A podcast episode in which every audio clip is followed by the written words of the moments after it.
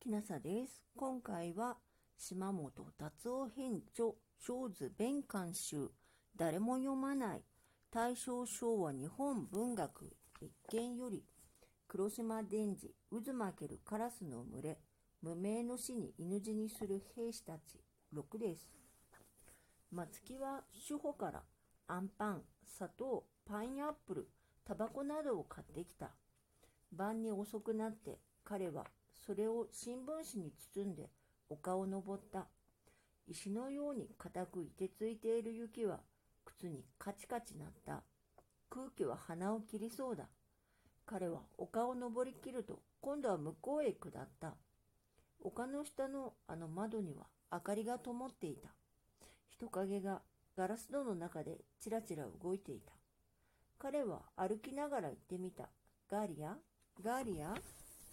ガーリアンあんたはなんて生き生きしているんだろう。さて、それをロシア語ではどう言ったらいいかな。丘の下でどっか人声がするようだった。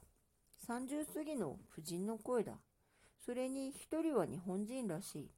何を言っているのかな彼はちょいと立ち止まった。何でも声がガーリアの母親に似ているような気がした。が、声はもうぷっつり聞こえなかった。すると、間もなくすぐそこの、今まで開いていた窓に、青いカーテンがさっと引っ張られた。おや？はや、寝るはずはないんだが、彼はそう思った。そして、鉄条網をくぐり抜け、窓の下へ忍び寄った。こんばんは、ガーリア。彼が窓に届くように持ってきておいた踏み石が取り除けられている。ガーリア？松木と後から来た竹石はガーリアの弟、コーリアに、吉永からもらった金で用意した数々の贈り物を差し出した。家の中ではサーベルの鞘の鳴る音がする。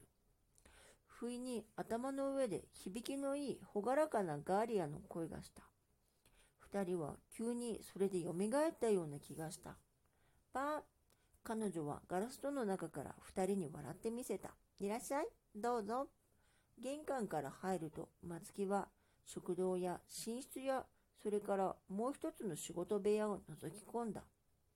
誰が来ていたんです？マヨール。何？二人とも言葉を知らなかった。マヨールです。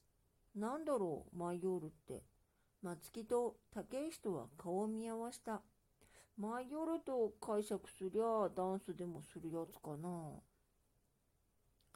マヨールは少佐のことですね。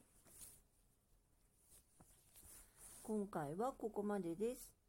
島本達夫編著、小図弁官集、誰も読まない、大正昭和日本文学別件より、黒島伝次、渦巻けるカラスの群れ、無名の死に犬死にする兵士たち、6でした。もし聞いていらっしゃるのが夜でしたら、よく眠れますように、おやすみなさい。